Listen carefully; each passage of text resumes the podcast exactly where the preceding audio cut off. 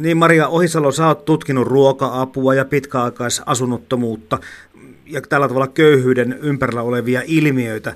Miten paljon sun mielestä tämä tilanne on viime vuosina Suomessa muuttunut?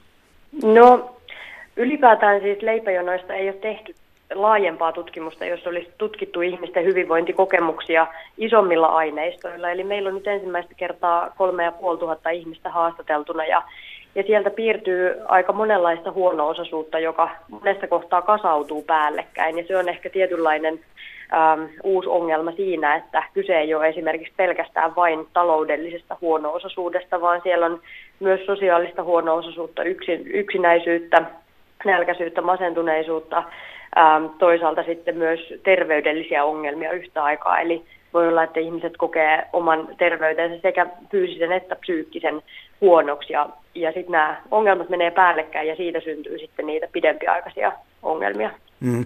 Voiko sanoa, että ongelmat ei välttämättä ole lisääntyneet, siis niin kun puhutaan lapsien tai nuorten kokonaismäärästä, mutta se, että kellä ongelmia on, niin heillä ikään kuin on enemmän ongelmia kuin aikaisemmin.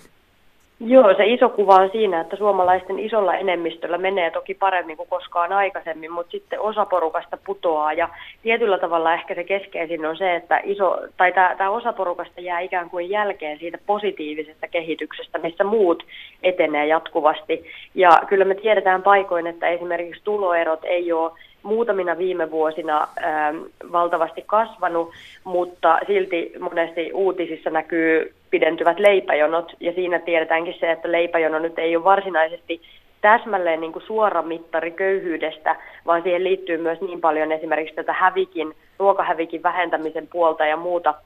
Sitä, että kuinka tämä auttamisen tapa on niin kuin juurtunut osaksi suomalaista yhteiskuntaa, niin, niin siinä täytyy aina katsoa tosi montaa eri puolta. Mutta sitten me tiedetään esimerkiksi ä, lapsiperheköyhyydestä, että ä, vielä tuossa 90-luvun puolivälissä meillä oli 50 000 lasta, jotka asui ja eli köyhissä perheissä. Ä, sen jälkeen luku kolminkertaistui 150 000 tuossa 2007-2008 vuosina. Ja nyt sitten toisaalta taas luku on vähän laskenut, eli nyt meillä on sen 100 000 lasta, jotka elää köyhissä perheissä ja se on edelleen tosi iso luku ja siitä pitää olla huolestunut, mutta nämä luvut tietysti vaihtelee tosi paljon sen mukaan, että mitä me kulloinkin mitataan. Mm-hmm. Se, että välillä musta tuntuu, että erilaisia keskusteluja käydään jo niin vaikeilla termeillä, että ei sen niin keskustelun tarkoituskaan ole ottaa mukaan kaikkea. Ja siinä ollaan jo niin tosi isoja ongelmien kanssa, että osa ihmisistä turhautuu täysin, että aijaa, no ei meitä sitten haluttukaan kuunnella tässäkään asiassa. Ja ja jotenkin se, että ei niin kuin nähdä niitä pelkoja, jotka paljon ehkä syntyy siitä niin kuin toisaalta tietämättömyydestä, siitä, että ei ole kohdattu eri värisiä ihmisiä vaikka koskaan, tai ja sitten jos on kohdattu, niin pelkästään negatiivisessa kanssakäymisessä, niin, niin, niin kuin ne pitää ottaa tosi tosissaan. Itä-Helsingistä siis olet kotoisin tämä tilanne, mistä me puhutaan, niin siis tämä ei ole sulle kovin outo, eli sä tiedät, mistä todellakin puhutaan. Sä oot nähnyt mm. ehkä aika läheltäkin sitä, että mitä se, mitä se voi olla se köyhyys tai semmoinen niin kuin mm. syrjäytyminen, ainakin vaarassa Kyllä. oleminen. Joo, e, ja siis mun mielestä niin kuin se tietynlainen empatiakuilu, mikä ehkä ihmisryhmien välille kasvaa, siinä missä se tulee se ero, että osalla menee hyvin, osalla ei mene hirveän hyvin tai jäädään jotenkin junnaamaan paikalleen, tai että elämä vaikka muuttuu entistä vaikeammaksi, niin silloin niin kuin näiden ryhmien välille syntyy myös tietynlainen ero siinä ymmärryksessä. Mm-hmm. Erilaiset solidaarisuusvajeet, empatiakuilut siinä, että ei kyetä asettumaan sen toisen ihmisen saappaisiin ja näkemään sitä elämää sieltä käsin. Ja tämä tulee ongelmaksi esimerkiksi sitä kautta, että meillä on poliittisissa päätöksentekijöissäkin aika paljon erittäin hyvä osaista porukkaa, joilla ei välttämättä ole kokemusta eriarvoistumisesta, huono-osaisuudesta, niin ei niitä asioita kyetä niin kuin myöskään sit ehkä jotenkin viimeiseen asti miettimään monelta eri kannalta niitä mm. päätöksiä, mitä tehdään.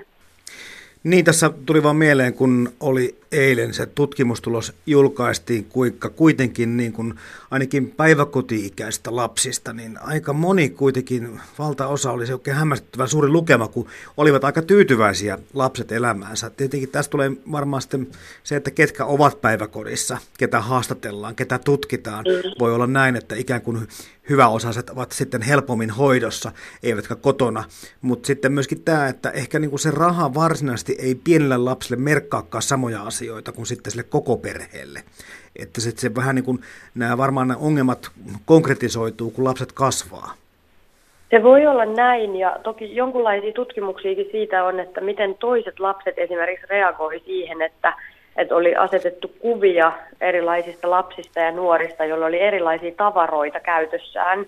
Ja sitten muut lapset helposti arvioi nämä, joilla oli uudempia ja hienompia tavaroita, niin myös ihmisinä jollain tavalla paremmiksi, mikä on aika niin kuin huolestuttava signaali siitä, että kyllä me niin kuin tehdään niitä arvioita jo aika pienestä lähtien ja, ja se tietynlainen niin kuin just se suhteellisen köyhyyden, eli se, että verrataan sitä omaa tilannetta muihin, niin se niin kuin lähtee toki, toki niin kuin saattaa lähteä jo aika aikaisesta vaiheesta, mutta, mutta tämähän on hyvä tulos kaikkinensa ja jokainen tällainen hyvä tulos kannattaa aina nostaa framille, että, että niin kuin paljon hyvää tapahtuu ja itse asiassa moni tutkija sanoo sitä, että, että kyllähän me niin kuin maailman mittakaavastakin on edistytty todella monella mittarilla ja monessa asiassa. Ihmisten hyvinvointi on parantunut, mutta sitten täytyy aina ottaa huomioon just nämä erityisesti nämä valtioiden sisäiset erot, vaikka alueelliset erot, joita näkyy nyt vaikka sanotaan Helsingissä eri asuinalueiden välillä, on jo aika selkeät eroja siinä, että asuu tietyillä alueilla paljon esimerkiksi pienituloisia, työttömiä, maahanmuuttajataustaisia, kun sitten toisilla alueilla kuva on ihan toisenlainen ja silloin tietysti nämä köyhyysriskitkin eri alueilla näyttää ihan erilaisilta. Niin Maria Ohisalla, kun puhutaan riskeistä, niin tietenkin tämmöisen köyhyyden periytymisessä on sitten se aika suuri riski sille syrjäytymiselle. Ja, ja nämä asiat on tietenkin sitten asioita, mitkä on inhimillisesti kestämättömiä, mutta myöskin yhteiskunnallisesti kovin kalliita ö, juttuja. Ja, ja jotenkin tuntuu, että, mm. että tämä, tämä, tämä kierre pitäisi saada niin kuin paremmin katkaistua Suomessa. Mm, kyllä, se tiedetään monista tutkimuksista, että erityisesti esimerkiksi äidin koulutustaso määrittää aika paljon sitten myös lapsen tulevaisuutta ja sitä, että lähdetäänkö opiskelemaan. Ja vanhempien taloudelliset ongelmat näyttäytyy myös lasten elämässä. Mielenterveysongelmilla on tietynlainen niin kuin jatkumo sukupolvelta toiselle. Ja, ja on monia tällaisia kehityskulkuja, ihan pelkästään jopa niin kuin ravitsemustottumukset ää, saattaa niin kuin tietyssä määrin, tai ne näyttäytyy esimerkiksi sen kautta, että millainen koulutustaso, ää, tulotaso perheissä on, ja sitten taas toisaalta ravitsemus määrittää aika paljon hyvinvointia ihmisten elämästä.